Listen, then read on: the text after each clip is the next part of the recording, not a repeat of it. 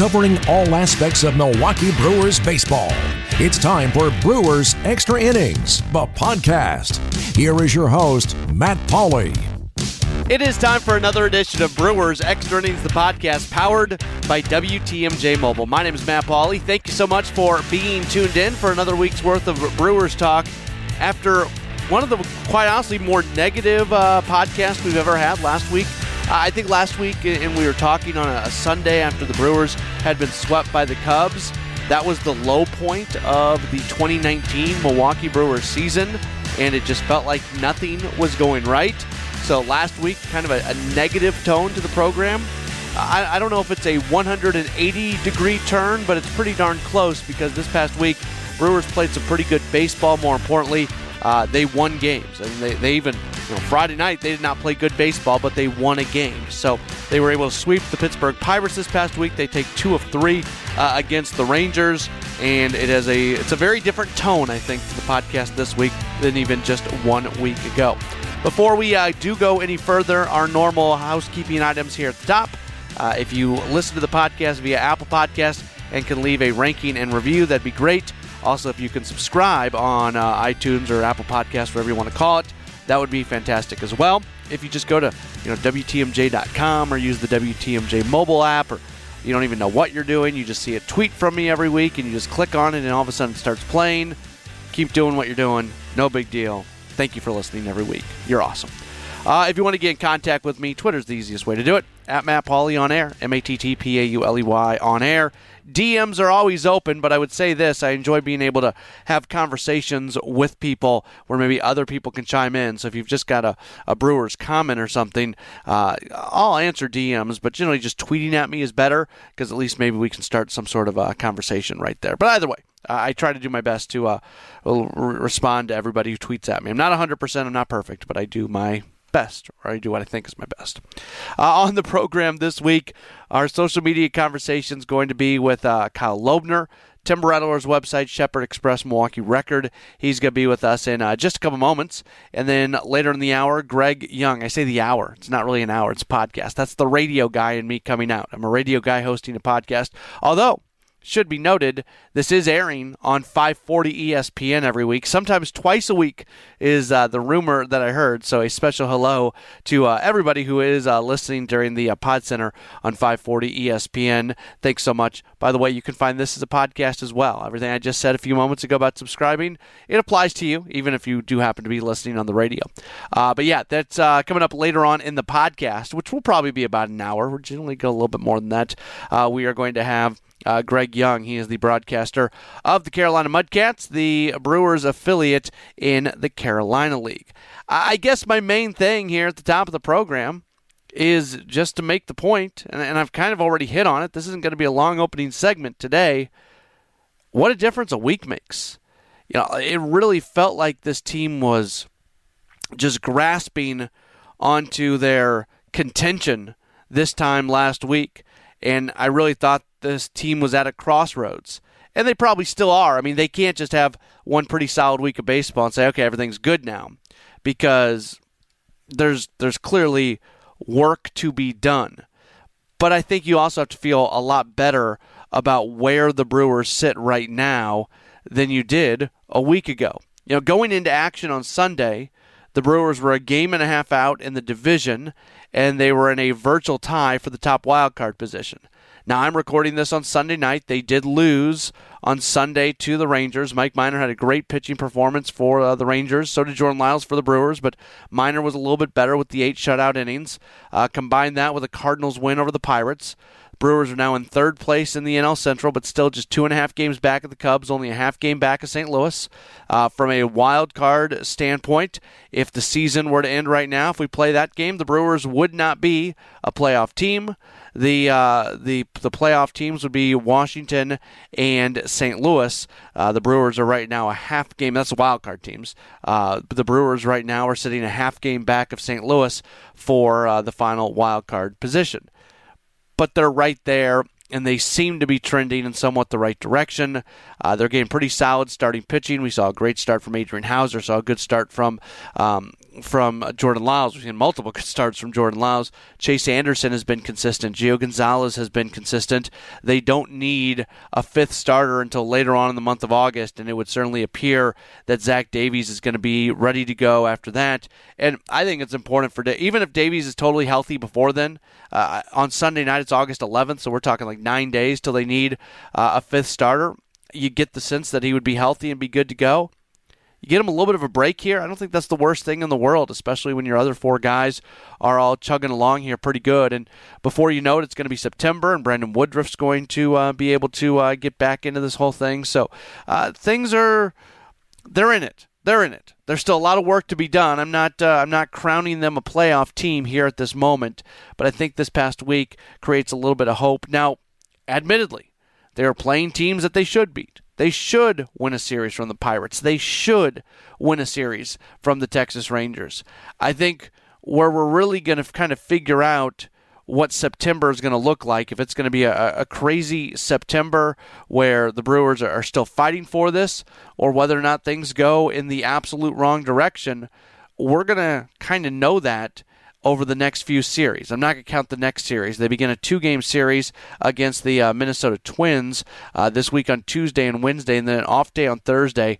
And then they've got quite the run of games after that. They'll have a series against the Nationals, a team they're contending against for a wild card spot. They've got the Cardinals, a team that they're contending against for both the division and the wild card. The Diamondbacks, they're still in wild card contention, back to take on the Cardinals again, and then they'll match up against the Cubs. And I think you get through those series, and that's going to be another mile marker for me. When they wrap up that Cubs series on Sunday, September 1st, watching and seeing where they are at that moment is uh, is going to be that's going to say a lot about how the final month of the season is going to look like. And the final month of the season, you can kind of look at it two ways. You look at it in the sense that there's very few off days. In the month of September, they have an off day on Wednesday, September 4th, and they have an off day on Wednesday, or excuse me, Monday, September 23rd. They play every other day in the month. At one point, they will play 18 straight days. From September 5th to September 22nd, they don't have an off day. That's the bad news. The good news is there's a lot of winnable games in that month. You've got a series against the Marlins. You've got a series against the Padres. You've got a series against the Pirates. You've got a series uh, against the Rockies. Uh, I. I don't want to say Reds when I say that because the Reds have been on a little bit of a run here recently, and so let's see where they end up when uh, when all is said and done.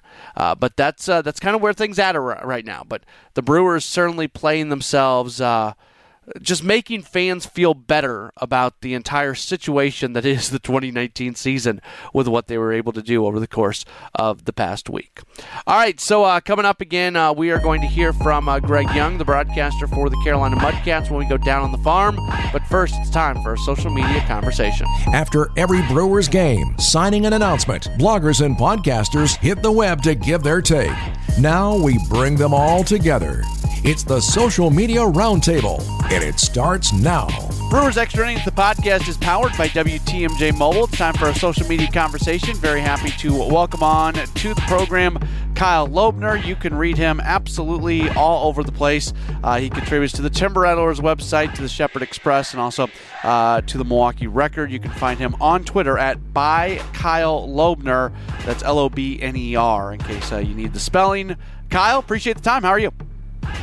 I'm doing great. How are you? I'm good. It's funny because last week may have been the single most negative podcast that I've ever done. And a week later, going into Sunday's action for the Brewers, they had pulled within a game and a half of the Cubs for first place in the division, and they were uh, in a virtual tie for the top wild card. Sunday, they, they fall back of that a little bit, but I mean, that just kind of tells you one week's time, you can go from feeling like – you're at the lowest point for the team to a week later being kind of right where you want to be. Yeah, and I think, you know, timing certainly helps. Um, you know, this is a, a Brewers team that had the opportunity to play some bad teams before, or some teams that were struggling before. Um, but the Brewers happened to catch the Rangers and the Pirates at a really good time. Uh, these are two teams that are both in kind of relative free fall right now. Uh, but with that said, these are still teams they had to go out there and beat, and for the most part this week they did that. Um, and so, yeah, it's you know all of a sudden it's starting to look like a plan comes together a little bit. Um, the record looks a little better, the numbers look a little better, and it's certainly a lot easier to be optimistic about this team than it was a week ago or two weeks ago. Uh, your most recent piece at the the mall at the excuse me at the Shepherd Express talked about can you know the headline is can the Brewers replicate magic down the stretch, and you get into you know last year what they were able to do uh, during the final portion of the season, and whether or not they can do that this year. It's only a week, and I mean you look at what's coming up. They're to after this Twin Series every single series the rest of the month is against teams they're contending against for either the division or the wild card. Uh, but it is it, it's at least fun to be able to look back on last year's run and be somewhat hopeful, possibly that they could do the same sort of thing this year. Yeah, and I think you know one of the storylines that I didn't see covered regarding the the trading deadline, um, and it's the reason I wrote about it, is that when you look at what the Brewers were able to do last year down the stretch, it really wasn't a single stud pitcher that stepped out. It wasn't a, a single huge performance on the pitching side. I mean, the, the stories were Christian Yelich on the the offensive side, really pushing towards his first MVP award. But on the pitching side, it was the depth and it was the ability to have a guy specifically for any situation. It was the ability to avoid ever overextending a pitcher, and it was the ability to always have one more fresh arm than their opponents had. Um, and they used 19 different pitchers at least twice last September. Um, and this year's team, because of the depth they've built and because of some of the arms they've acquired and because of some of the guys that, in theory, should be healthy and back at some point in the stretch run, this September the Brewers might even have more pitchers available than they had last year. Um, now, there's still the same question here. There's not the guy you would want to see necessarily in game one of a playoff series. Uh, there's not the guy who's going to throw a complete game in the World Series and become a legend. But there is the very same formula here that the Brewers wrote to an awful lot of success a year ago. Um, and so, you know, in the midst of, you know, kind of all the frustration that the Brewers didn't land a guy like Matthew Boyd, I think there's still a reason to believe that what they did was find exactly what worked for them a year ago, bottle it, and load it up again.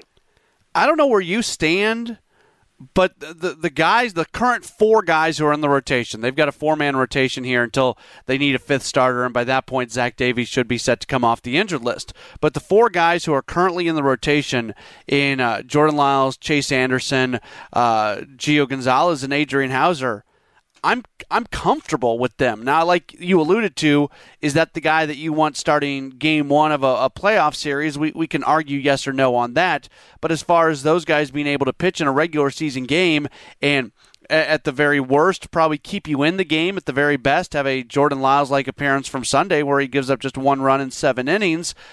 I have I have pretty good faith in, in those four guys right now. Would you agree with that general statement?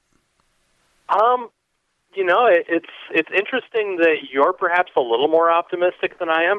Um, I, I don't know that I would count on these guys. You know, if you were building this team traditionally, I don't think you'd build it around a starting rotation with those four guys in there and think that you're going to make a playoff run with that group. Um, but going back to what we were just talking about, this isn't a Brewers team that uses their starting pitchers um, traditionally. This is a Brewers team that's going to ask these guys to get them through four or five innings and leave the game in a position to win. And this is a group that I think you can count on for that. Um, you know, to get through the order a couple times, um, to not let the game get out of hand, to kind of manage situations, and every now and then one of them will surprise you, uh, like Jordan Lyles just did today. Um, you know, like Chase Anderson has done a couple times now, like Gio Gonzalez has done, like Adrian Houser did over the weekend. Um, so I think this is a group that, with the formula the Brewers have set together, can be successful. Now, it's unlikely that these guys are going to be in a position to start, you know, every fourth game all the way through, or even every fifth game. Um, they're going to have to mix and match a little bit as they've done all year, and their depth may become a little bit of a question mark when you get there. But for right now, um, given the relative low emphasis the Brewers put on starting pitchers, yeah, I do think this group can work. It's when you look, and you know, if we were talking a week ago, we'd be talking about more losses recently than wins. Thankfully for right. Brewers fans, we're talking about more wins than losses over the course of last week. But you go back two weeks back, three weeks back, as they were in a bit of a lull. most of those games, I thought the reason that they lost was because they weren't scoring enough runs. And there seems, I think there's a combination, and I'll see if you agree with this. I feel like there's a combination of A, the Brewers didn't get a sexy name at the trade deadline, and B, occasionally you do have that really, really rough start. And those rough starts are more memorable than a guy going and giving up three runs in six innings sort of starts. That right. There's this sense that it's been starting pitching that's been the problem for the Brewers, but in reality, it's it's been the offense that has been the problem. And when they have lost game, it's because they haven't been able to score enough runs. I think that's probably fair, um, and I think this offense, I mean, if the offense truly is the problem, then the good news for Brewers fans is that this offense is better than they've performed. Um, just point blank. There's there's no way around that. Um, you know, this is a you're not going to hold a group with Christian Yelich and Mike Moustakas and Yasmani Grandal and all the pieces that they have down as long as you know through the end of the season. Now they had a couple rough weeks, uh, certainly, and there were you know there are some challenges with this offense certainly. Um, but if starting pitching can keep them in games, that's really all the Brewers need. They don't need you know seven innings, seven shutout innings every time out from their starting rotation to be successful if they're only giving up a run or two and it's the fifth, they're probably going to be okay, or at least they have an opportunity to be okay. And so, yeah, it, it's a, a combination of a lot of things. Um, I was at Miller Park on Friday and had a, a real front row seat to witness um, some of the, the kind of fatalism that comes with being a Wisconsin sports fan. Um, I've never seen somebody rage quit a game while the Brewers were still winning before. Uh, but I caught that on Friday night, and I do understand some of the frustration. But I think, yeah, for a for fan for a fan base that followed a team that didn't win a lot for a long time, there is a dose of perspective probably due to a, a fair portion of the Brewer fan base, um, because this is still a, a pretty good Brewer team. This is a team that's still in contention. This is a team that still has a lot of really good pieces. Um, they maybe haven't played as well as folks expected, and they maybe haven't played up to their full potential but this is still a, a team that is, you know, kind of on the cusp of doing what it's set out to do.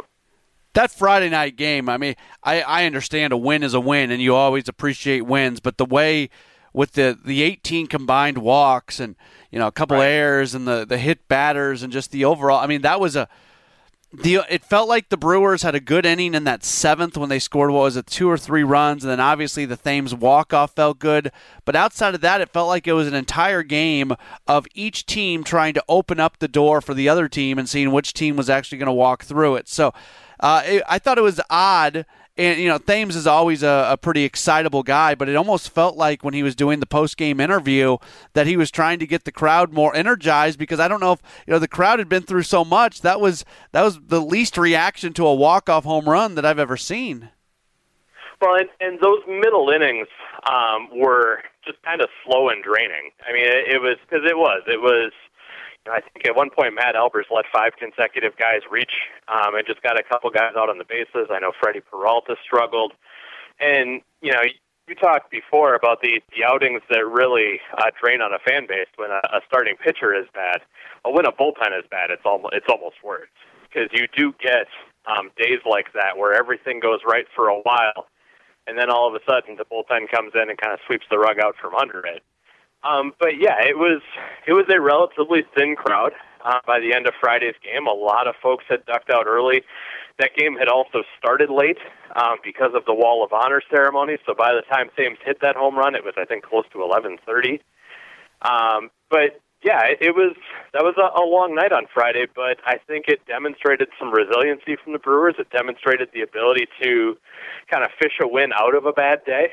Um, and at the end of the year, uh, fans may not remember specifically what the sixth and seventh inning of that game feels like, but if that one win turns out to be important, I think they're going to remember that they got a walk off victory. Yeah, no, you're you're absolutely right on that. And but sidebar on the uh, on the the Wall of Honor stuff, how cool was it when they had Trevor Hoffman come out from the the bullpen with Hell's Bells? Yeah, it was really cool. I was excited to be there. Uh, you know, we were reminded. Uh, my wife and I were there in Milwaukee. It was one of the first games after we had moved to Wisconsin uh, for his 600th save. Um, so we were there live for that. Um, and yeah, it, it was exciting to see him back in Milwaukee one more time. Um, it was fun to get it, it was fun to get to see all three of those guys again, Hardy and Weeks also. Um, it was less fun that it reopened an entire week worth of debate on Brewers Twitter about whether or not Rickie Weeks is good again. Um, but yeah, it's it's always good to get an opportunity to see those guys come back, and that's the fun of the Wall of Honor. I mean, these are guys. You know, it's not a Hall of Fame like I think people have characterized it as. It's kind of a it's a nostalgic event, and it's an opportunity to get one last shot to cheer for and recognize um, some of these guys that may not have been superstars or you know front page names in Brewers franchise history, but who still made pretty significant contributions to this organization and are guys that fans of a certain generation will always remember. Uh, to me, it's also um, yeah, it was very cool to get an opportunity to cheer for those guys again. To me, it's almost like you can walk down by it, and it's a chance for you to like sort of relive moments. Like you can you can relive Milwaukee Brewers history just by walking through that and seeing all the names and everything kind of comes back to you. That's that's kind of how I view yeah. it. Yeah, if you're somebody who grew up a Brewer fan, odds are your favorite player growing up is on that wall somewhere. And it may be a guy, you know, it may be Mark Loretta, who was never the biggest name on his own team while he was in Milwaukee. But you still have, you know, fun memories of Mark Loretta or a story to tell about Mark Loretta. And it's cool to have the opportunity to observe that. I, I think not every fan base gets that. All right, back to baseball. Uh, Josh Hader, in his mo- his most recent outing, he he gave up the the home run, and he's given up right. a few home runs recently.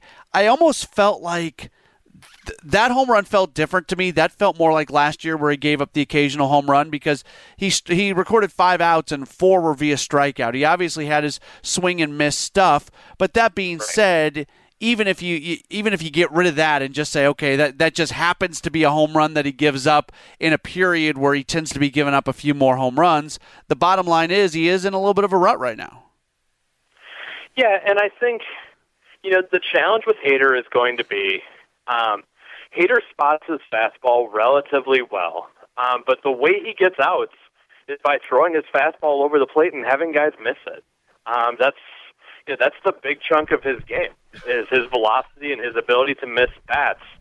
Well, when that's your game, when when that's your bread and butter, when that's the pitch you're calling time after time, every now and then somebody's going to guess right.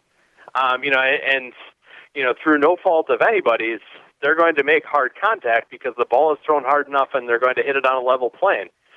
Um, and so, for as long as Hader is a closer, um, and I'm reminded of, um, and this is a name that's going to cause some folks to shudder.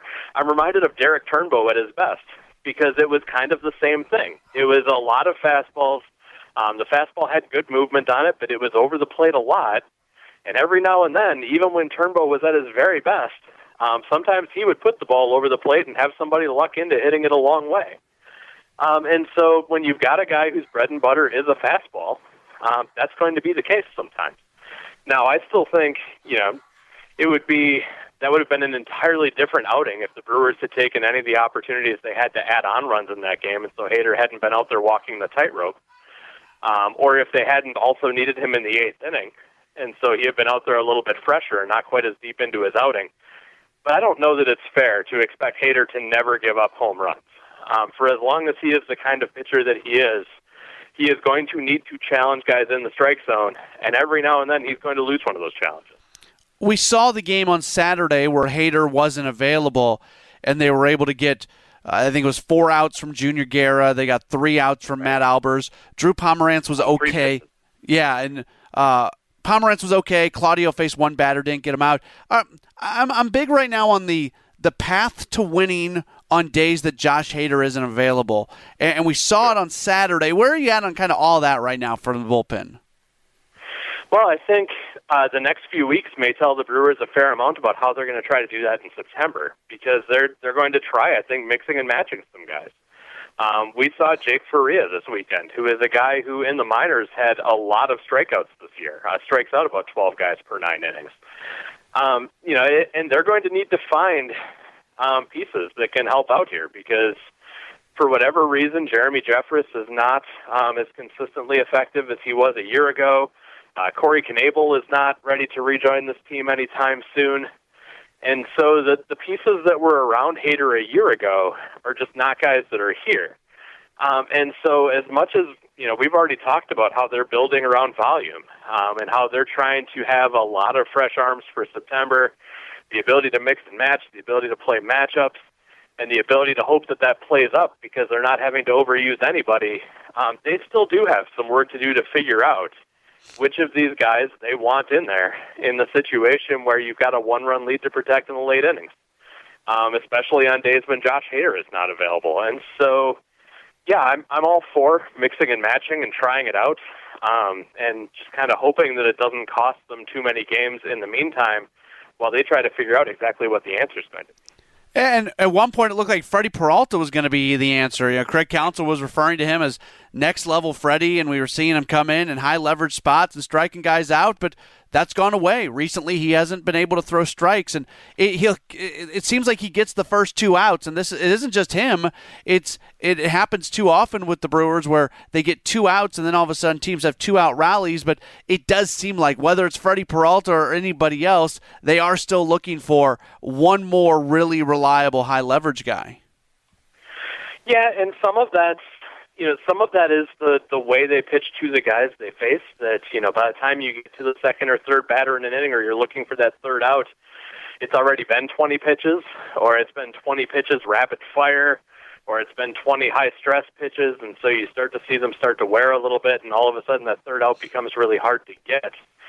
Um, some of that is solved by the September roster. Some of that is a, a case where when you see a guy get two outs but then start to labor, you can get him out of there um, and get an opportunity to put someone else in the position to be more successful.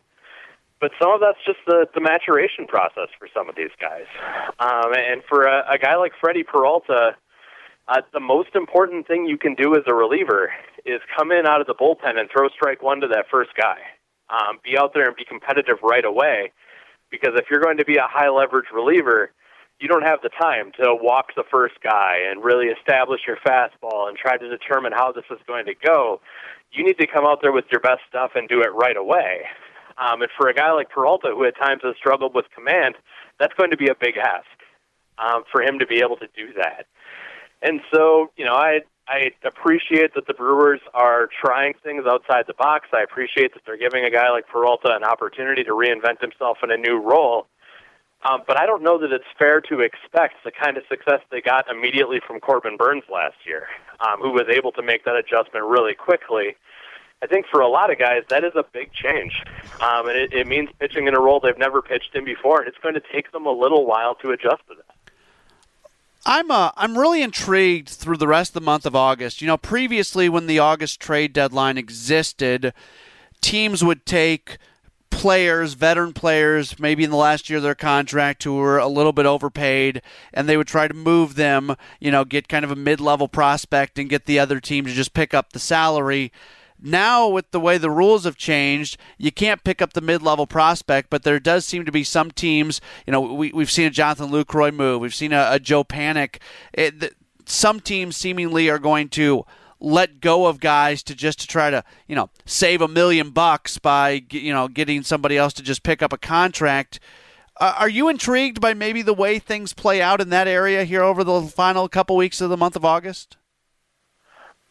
I mean, I, I'm not sure because I, I don't think, like for example, last year the the Brewers spent relatively big late in August for Gio Gonzalez and um, for uh, Curtis Granderson. I don't know if those kinds of players are going to come available in the, the type of arrangement that you mentioned. I mean, and it's possible they will. Um, it's possible that if a team like the Giants slips out of contention, you all of a sudden see a bunch of pending free agents come available. Um, but I think, you know, for the most part, the guys who are available on waivers are going to get claimed relatively quickly and relatively you know low on the ladder before they get all the way up to the Brewers. There may be an opportunity here or there to add a piece, um, and certainly with the way the Brewers build pitching, um, going with quantity, um, there may be a guy that the Brewers identify as something that can help them in a specific situation and take a flyer on him. But I find it hard to believe that there's going to be a player available that's going to help the team as much as, for example, Granderson or Gonzalez did a year ago. Before uh, people can read you on the Timber Rattlers uh, website, and you're very connected with what's going on there. And we had Chris Mehring on last week, and you guys do uh, the podcast after home games. What's been uh, what's been your take so far on Ethan Small? he looks really good. I mean, we've only seen him pitch here in Appleton one time now. He pitched on the road last Friday, um, but he looks really sharp. Um, there is a comparison out there uh, between Small and kind of the current era Clayton Kershaw. Um, he, Small doesn't throw as hard as Kershaw did at his peak, but Kershaw is still very effective right now because he can throw multiple pitches for strikes. Um, and his delivery has a, a lot of deception in it. He can throw the ball, you know, kind of with several different rhythms. It makes it really hard to catch up with him. Um, and Small has that skill in a big way. Um, he can spot his fastball anywhere. He can throw it from you know a couple different arm angles and with a couple different paces, and I think that's going to be a thing that's going to give him a lot of success going forward. Um, and certainly, in the Midwest League where hitters are only seeing him, you know, maybe once through the order or once and a half through the order because he's pitching abbreviated outings, um, he has an opportunity to be really dominant here.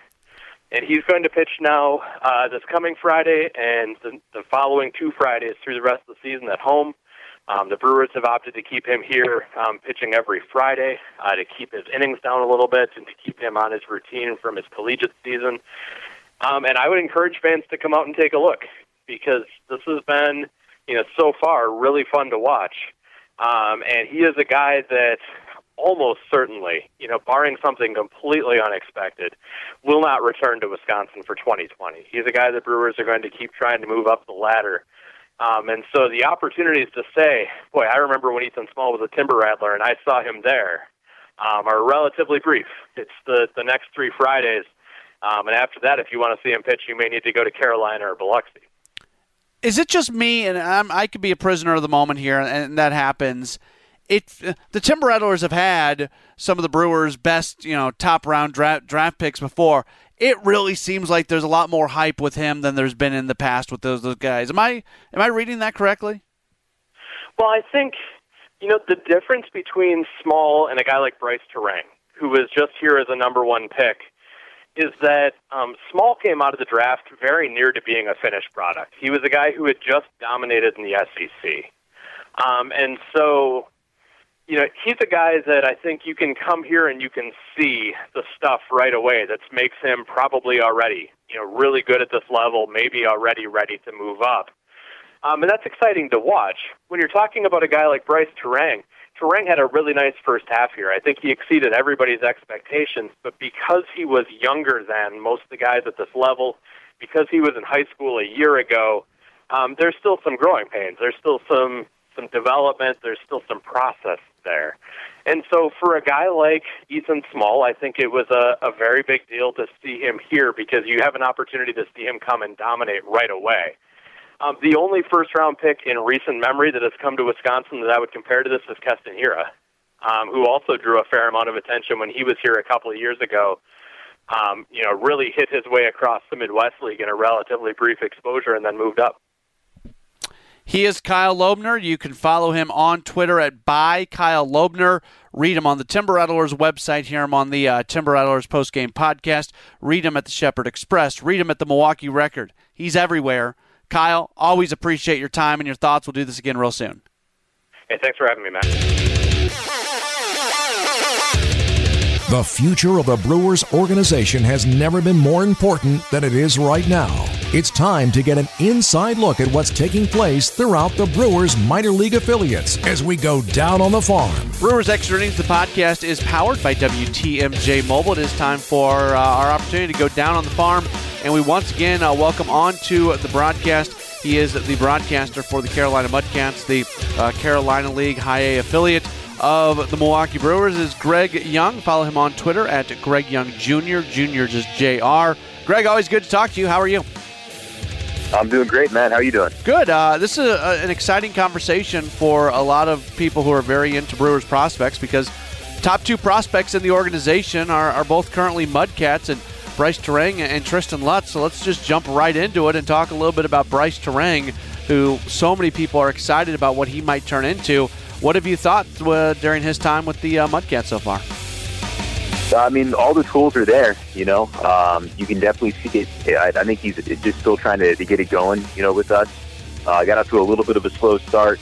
Uh, really caught fire though, uh, probably about a week and a half ago, and you could see that you know, for for a 19 year old in this league, um, you know, to be able to hold his own like that uh, for as long as he did. And he's kind of slipped into a funk here recently, but uh, it's, it's certainly a great sign. I mean, he's, he's flashed some power. Um, you know, he, he's the youngest player in this league right now, so you wouldn't expect a ton of that just yet.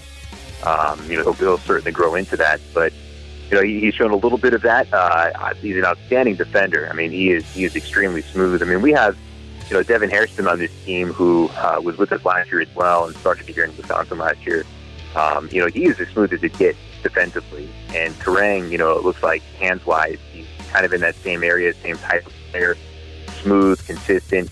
Um, you know, and, and, and Turang's got a great arm too. He's made some throws from deep shorts that, you know, are, are you know, bar none, some of the best that we've seen this league so far. So, you know, just with where he's at, I think uh, defensively, you know, he can hang with anybody that's, that's out there right now. It's a matter of getting caught up to the speed of the, this league a little bit, pitching wise. He's been behind on a lot of pitches lately, but um, you know, I mean, certainly it's all there. It's just a matter of, of getting reps in. It's a long year too. I mean, it's first full year as a pro, so I don't know if maybe that's you know having something to do with it, but um, you know, just, uh, just trying to put some more swing on it, just to you know continue to square him up, and, and he'll find success. You know, it's interesting you say that because when we talk about the, the jumps from one level to another, the, the common theme seems to be that that jump from high A to double A may be the toughest one. A lot of people talk about double A to triple A because you're facing, you know, more big league guys. Even occasionally you hear people talk about the jump from short season to full season ball.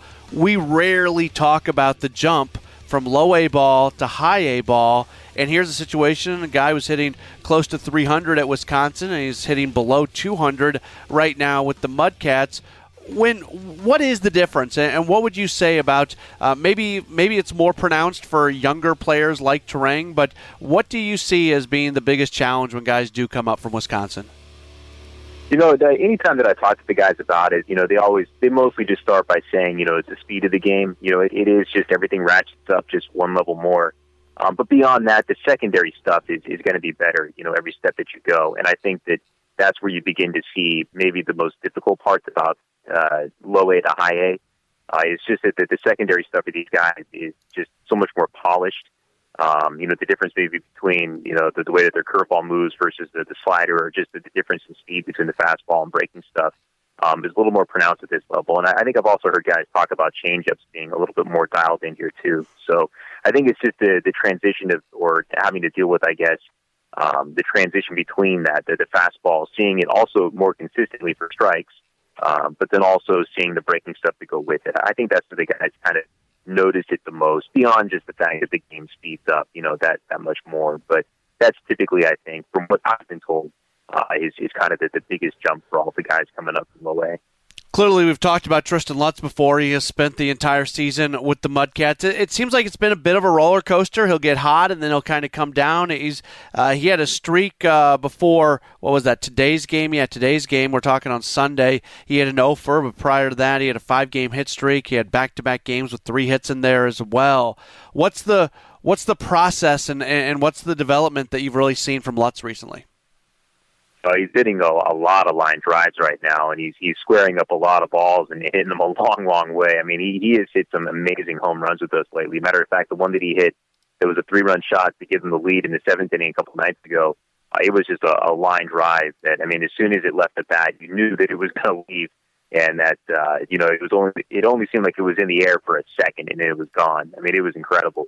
He's just got just pure raw strength and I was talking to somebody recently about it. it in, in some ways, he reminds me a little bit of Grisham, um, maybe a little bit more polished, just at, at, the age that he's at right now, uh, with his ability to be a little bit more consistent. I'm not sure if they have the same kind of approach to the plate. Uh, Trent's a little bit more of a patient player. Obviously, he walks a lot more.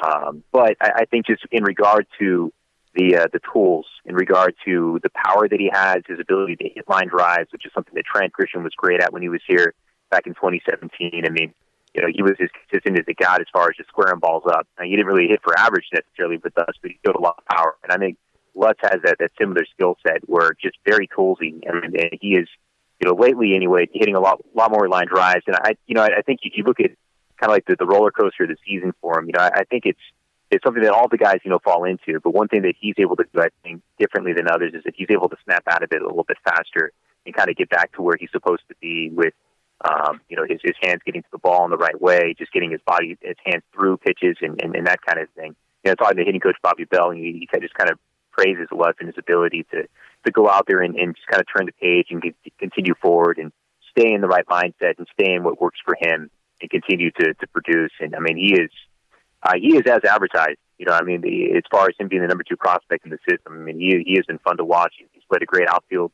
Um, he's been a great leader too. Just very quiet, kind of goes about his business. And uh, yeah, I mean, the, the power that he has, it, it's going to be really, really exciting. I think to see how that develops as he gets a little bit older. I think it's kind of cool that the top two prospects in the entire organization uh, are there with the Mudcats. And we've heard stories before about you know minor league players and kind of groups of minor league players moving through the minor leagues together, maybe winning some championships in the minor leagues and kind of leading the attack to getting to, to the big leagues. And there's there's a relationship there. I, I don't know what the relationship is like. I'm obviously not there and, uh, and just don't know the case, how it is. But how would you describe the relationship? And is there that feeling? Because I mean, those guys they know the rankings, they know where they're at, they they, they understand it. Uh, how would you kind of describe that relationship uh, between uh, a Bryce Turang and also a Tristan Lutz? Yeah, you know, I, I think every team kind of has, you know, like the uh, cliques is probably not the best way to put it, but you know, just a few guys that kind of sort of gravitate toward uh, one another. And I think Lutz and Turang, they they have spent some time together. Um, um, I, I would say though that uh, the, the tandem that's more like that is probably uh, Feliciano and, and Peyton Henry, Mario Feliciano and Peyton Henry. Granted, they play the same position, but those guys are pretty tight and they spend a lot of time together. Um, just to, whether it be around the cage at BP or you know on the bus or something like that, just around just in general, just uh, two guys that, that, that really get along well together. And, and considering they play the same position, you know, I think that that's that's really great to see, and the fact that they're both you know, in that top 30 list, if you will. You know, they're both guys that are, that are you know, they may not be number one and two guys in your system, but uh, they're up there. And, and for that position, you know, they are your, your probably one and two guys uh, as far as catchers are concerned. So I'd say that, you know, for a relationship like that, those are probably the two guys that, that I would uh, kind of single out. But, you know, I have seen, you know, Lutz and, and Turang out a little bit more and more. Turang is, is really close to with Aaron Ashby, which is a good sign too, if you're looking for that, that kind of, uh, that kind of tandem in that sense. But, you know, you have uh, two young guys who were drafted, you know, around the same time and uh, or during the same year, I should say, and then um, you know, guys that uh, are certainly highly thought of in the system. Turang being number one, and Ashby being in that. Uh, I think he's in the top what ten now uh, in the system. So that's good to see too. And you know, this group in general is, is all they're all pretty tight, and they all get along really well and really work well together. Um, since you brought them up, let's. Those were the next guys I was going to ask you about, and, and, Feliciano and Henry, and they play the same position. So I guess I'll, I'll talk to you about them at the same time. Uh, we we've talked about them before, and, and, I'm I'm very high on both these guys. I think uh, I'm I'm probably especially high on Feliciano, but it just seems like, I mean, looking at the numbers, these guys are continuing to do what they need to do. Maybe you'd like to see a Henry hit a little bit better than what he's hitting right now, but uh, they're doing their job. They're they're alternating between catching and, and DHing, and uh, there's a there's a very good chance that these guys are the, the catching tandem of the future with with the Brewers. How much fun is it to watch these guys every day? Uh, these guys are incredible. Feliciano, especially, has just been amazing. He hit a ball here a couple nights ago that uh, I don't know how many of the, the listeners out there are familiar with our stadium, but we have this giant video board in left field. It's uh, one of the biggest amount of the baseball, um, and this thing just towers over the field. He hit one that I swear was still going up when it went over the board. It was unbelievable. Um, I don't have, I'm not privy to the TrackMan info, but it was, it was, it had to have been easily the loudest home run we have seen hit at least to that side of the field this season. Um, but Mario has been been incredible as a hitter. I mean, he he puts the ball all over the field you know, hits it with authority to left, to center, to right, right center, left center, whatever it is. He's got such a great inside out swing that, you know, he hits it all over the place. And he's only gotten stronger. You know, as the season's gone on, he's he's up to 19 homers now, you know, as you and I are talking now, which is the most in this league. He's also leading this league in RBIs, which we've never had a player do by season's end, lead the league in both runs or home runs, excuse me, and runs batted in.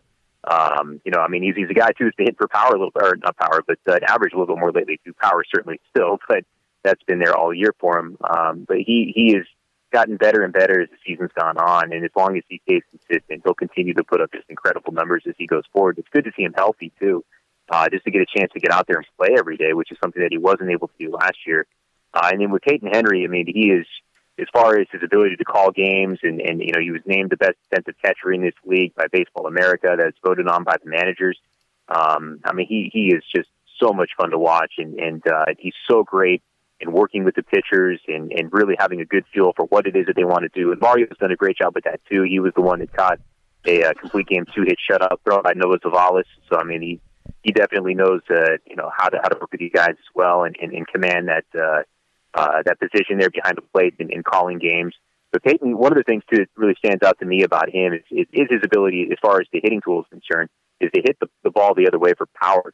He's got 13 home runs now this season, along with Tristan Lutz. We both have 13 as we record this, but all of them had either been hit the right field, right center, or center field. He hasn't hit one out to the left, which you know, I mean, maybe you like to see the the pull side, you know, every once in a while, just because I don't know, just just to see it. But the ability, I think, to hit it that consistently with power the other way, I think, only means just good things moving forward to him as he continue up to continue to build off of that kind of swing and that mentality. It's it's been fun. I mean, these two they, they're the best catchers in this league, um, and I, there's a good chance that Feliciano is going to be the MVP of this league uh, when it's all said and done. And as long as he finishes first in home runs and ribbies, that tends to be kind of the lock in this league as far as who's the MVP. It, it's happened now, I think, the last four or five years that the league leader in homers and RBIs.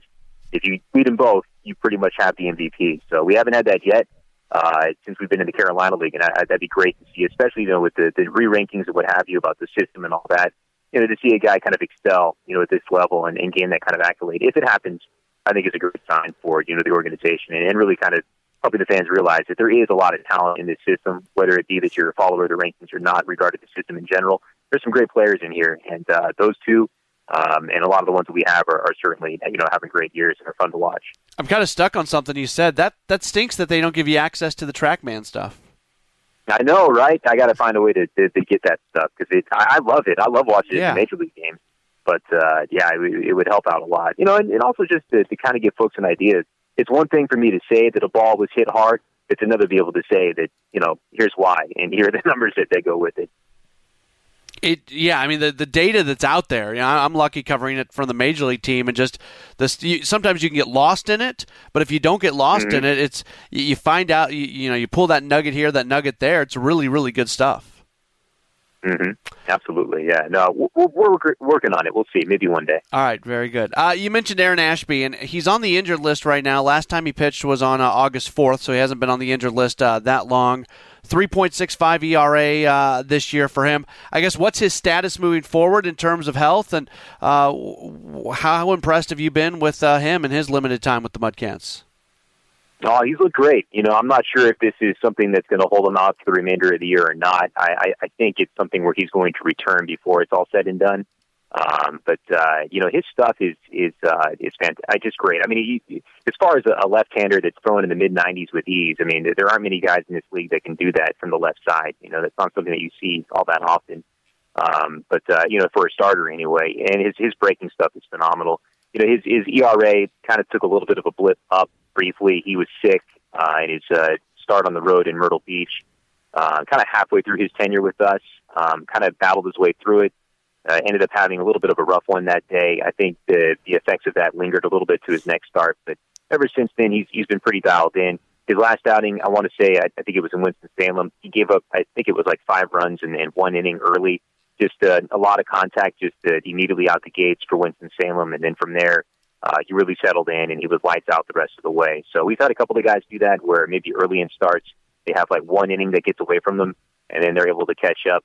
But uh, you know, stuff wise, you know, being able to be in the mid 90s as, as consistently as he is with that fastball, the way that he mixes speeds, uh, not just in regard to the the pitches and you know the breaking ball, whatever the, the curveball, the changeup, or the slider, whatever it might be. Um, it's also his ability to change uh, rhythm out there on the mound, his ability to, to change up his delivery. You know, sometimes he'll uh, get halfway through a, uh, his windup and with his leg kick will hold it and then stop completely and then throw. Or sometimes there's a little bit of a hitch in there where like he pumps it, uh, pumps that leg up and then down again and then throws. But that ability to, to keep the hitters off balance, you know, I, I think that's something that one he feels really comfortable with doing. He's been doing it since college, but um, you know, doing it uh, with, with with a lot of success, you know, and keeping guys off balance and he does it to keep the hitters off balance. That's the whole point, and to keep them from getting any kind of really rhythm going against him is to keep them out of their rhythm, and, and uh, it, it's worked out well for him. But um, you know, he's he is uh, tools wise, it's all there. I think it's just a matter of uh, you know giving it, maybe keeping it a little bit more consistent, you know, from time to time out there when he's actually on the mound and in game situations and just making the right pitches at the right time. But that stuff will come the more and more that he pitches and the more and more that he you know gains some seasoning down here. But yeah, he's his stuff wise is as good as we've seen since we have been uh, you know a part of the Brewers family here. The last guy I'll ask you about is somebody who's he's probably the most asked about uh, non top 30 prospect in the organization, and that is pitcher Phil Bickford, who's had a hard time getting on the field, staying on the field. Uh, right now, he's got a 3.92 ERA, but you break that down a little bit more. He has not given up a run in what, his last eight outings, it, it would appear, as we talk mm-hmm. on, on Sunday night uh, Brewers fans are hopeful that he's going to find it and get it going. And they're, you know, it's just there's been so many starts and stops and weird turns for him through the course of his career. But this might be the best run that he's had as a member of the Brewers organization. It's the best run that he's had with us, absolutely. Um, he got into a good good run at the very end of last season with us, where I think he had like a two nine ERA in the final month or so, uh, and struck out five in his last appearance. And he was he was lights out. I, I remember those last few where just everything he threw was just the swing and swing and miss stuff is fantastic with him. Uh, but yeah, uh, here recently he's kind of found that again, and it's 14 consecutive scoreless innings. I think it's 16 strikeouts over those 14. Uh, his strikeouts just per nine numbers are incredible. I think it's up in the uh, up around 10 or 12. I think for the year right now. Um, you know, it, it's not like he's throwing high 90s and you know he's just blowing it by guys in that sense, he is blowing it by guys, and that his stuff just it's just great swing and miss stuff. I think the ball leaves his hand so late, and he hides it so well. It tends to jump on hitters. Um, you know, I think today we saw him hit as high as 94, but you know when he's in that 93, 94 range, those balls. I mean, no one is touching those right now. Um, and he's, he's also, I think, developing some breaking stuff. I got to check in with him and pitching coach Cam Castro to see what they've been working on. But there's definitely something uh, that he's been working on. I think almost like a slider, something that's moving not necessarily 12 sticks, but a little bit more of a of a side to side kind of movement um, that has been really really effective. And you know, all these guys, you know, they're they're gaining more and more access to the TrackMan type devices. Uh, I don't, but they certainly do have access to that, and they work on that stuff every single day. Uh, Cam Castro has been great, our new pitching coach here this year. He's in his first year in the Brewers system, and helping these guys identify which pitches um, have maybe the, the most amount of room to improve, um, and, but then identifying also which ones are used are being uh, used to the best of their ability, and then building off of that and making them better. Like for example, uh, Cam was really big on Noah Zavolas earlier this year, using his curveball more and more. And Zavolas, after looking at the TrackMan data and working with Cam, uh, began to realize that the curveball is a, a plus pitch, or it can be from time to time. And when Zavolas had that complete game two at shutout against Potomac at the beginning of the second half, that's what he was using a lot that day was the curveball, and he said it was a plus pitch. He said it's never been that good uh, that he had felt before, and it was just incredible the difference that he had at least that day, and has had ever since. I mean, he's he's got a chance to be the pitcher of the year in this league now. Uh, but again, it's it's one of those things that those guys are working on those type of uh, pitches and, and trying to get better at dialing them in more and more. And I think Bickford has begun to develop some new pitches, maybe, or maybe identify what has is working best and uh, dial them in even more. But his fastball, I mean, that's been the thing that's been the best for him. And uh, it, it's it's a swing and miss fastball. It's, it's 93, 94, at least according to the gun that we have, and uh, where as far as we know, is pretty accurate. But um, it, no one's touching it right now, and uh, I hope he gets a chance to, to go up. You know, I, I said it on air a couple days ago uh, when he last pitched, but um, he's one of those guys. He's he's pitched in all three advanced state leagues. He's started in the California League in the Giants system. When he came to the Brewers system in the trade, uh, he was in the Florida State League when the team was still in Brevard County, but now, of course, he's in the Carolina League with us. But he hasn't had a chance to go above advanced A. I mean, he's got the numbers. You look in his career to certainly do that, and maybe he should have or gotten an opportunity before had things continued on the right path for him. But um, I, I hope he gets a chance soon. You know, I mean, his, I think his stuff plays at the higher level, and uh, it'd be fun to see because he deserves it. You know, he's, he's definitely put in the work, and he's gone out there every day to, to continue to put out that uh, put in the work, and the guys love him and I think everybody's rooting for him to get that chance to, to maybe go to the next level. From a team standpoint, and it's always tough to really judge anything in minor league baseball off wins and losses, but I think it's a general rule. Sometimes you have a team filled with prospects, and they're just this incredible team and they win a ton of games. Uh, we've seen that at times, I think specifically with Biloxi when they've had a, a, lot of success. But sometimes when you've got some top prospects the way the Mudcats do right now with the top two prospects and uh, everybody else that we've talked about who certainly has uh, an ability to get to the big leagues, sometimes those players are being tested a little bit more. And I think the Brewers are willing to take their top level prospects and push them a little bit more in the, in the minor league system than maybe other folks. And that that creates some adversity at times, maybe not the success level that you want right away. Is am I on the right track there? Is there maybe a correlation between these guys being pushed and the win loss record not being what the team would like it to be? Um, maybe you know, I you know, I think they, they've for the most part kind of left a lot of our guys here just to kind of maybe gain a little bit more seasoning before going on to Double A. One of the things that I think we're running into as far as it's not seeing a lot of movement um, here recently is that Biloxi is so good right now that there just isn't a whole lot of room to, to get guys maybe from our level up there and then get them still the playing time that they need. We just saw Ryan Aguilar go up, and Aguilar is, I think, his numbers as they stand right now still lead this league in OPS, runs, walks. Um, I think he's in the top two or three and on base at this point. Still in our league, he's in Double A now with the Shuckers in, in Biloxi. Uh, but I think one of the reasons why it took so long for him to go there is that um, you know, there just wasn't room. And then when Trent Grisham went up, that, that opened up an opportunity where there was an opening in Double A because there was an opening in Triple A and so on and so forth. So, so um, you know, I, I think that with, in regard to the the one loss record with us right now, I, I think it's just the team unfortunately fell into kind of a, a collective slump all at the same time, and it happened in the middle of July. Um, they've gotten over that here recently. They're beginning to hit for power again, which is something they weren't doing in July. And the home run ball has been really important to this team this season. It's not how they have scored the majority of their runs, but a lot of their runs have come either because of the home run or set up by the fact that you know they're always a threat to hit a homer. They're second in the league in home runs right now. This is not a home run league, uh, but they're a team that is that is up there with you know uh, the, the best of the best in this league in regard to hitting the long ball. Right now, they've got Feliciano leading the league in home runs. Lutz and Henry are tied with 13, so I think they're tied for fourth right now. So the three guys in the top five is pretty good, but um, again, everyone kind of unfortunately fell into a slump right about the same time. The pitching was still uh, very good. The, the relievers have been here pretty much all year long. It's been the same core group for the most part. Same thing with the starters, is outside of uh, Dylan File going up and Bowden Francis going up very early in the year. But um, the pitching had been had been doing its job in July. The offense just was struggling, um, and unfortunately, uh, as they got out of it the last week or so, they've kind of fallen back into that the last two games. But hopefully, they'll be able to pick it up and make a run before it's too late. And maybe they can sneak into a, a playoff spot here in the second half. They're not out of it, but um, they definitely is winning here soon to, to try and try and see if they can make a run. He is Greg Young. He's the broadcaster for the Carolina Mudcats. Follow him on Twitter at Greg Young Jr. Jr. The abbreviation JR. Greg, if uh, folks want to take in uh, your broadcast, how do they uh, go about doing that? Yeah, uh, you can watch it on MILB.TV for all our home games. Some of the road games are streamed that way too. So if you're a subscriber, make sure you check out that way. And all, all of, uh, as always, our, our, games are available uh, for free via TuneIn Radio, just uh, through our website at uh, CarolinaMudcats.com. All right, great stuff. Really appreciate it, and uh, hopefully we'll check in uh, one more time, maybe after the season is over, to kind of do a look back. Sounds good. Thanks, Matt. Appreciate it. That's Greg Young joining us here on Brewers Extra Innings, the podcast powered by WTMJ Mobile. All right, here's what's coming up uh, this week. Off day on Monday, a two game series against the Twins. On Tuesday and Wednesday, the Tuesday game is going to have a 7 10 first pitch. The Wednesday game will have a 1 10 first pitch. And then they hit the road once again. Just a five game homestand. The three against the Rangers, the two against the Twins.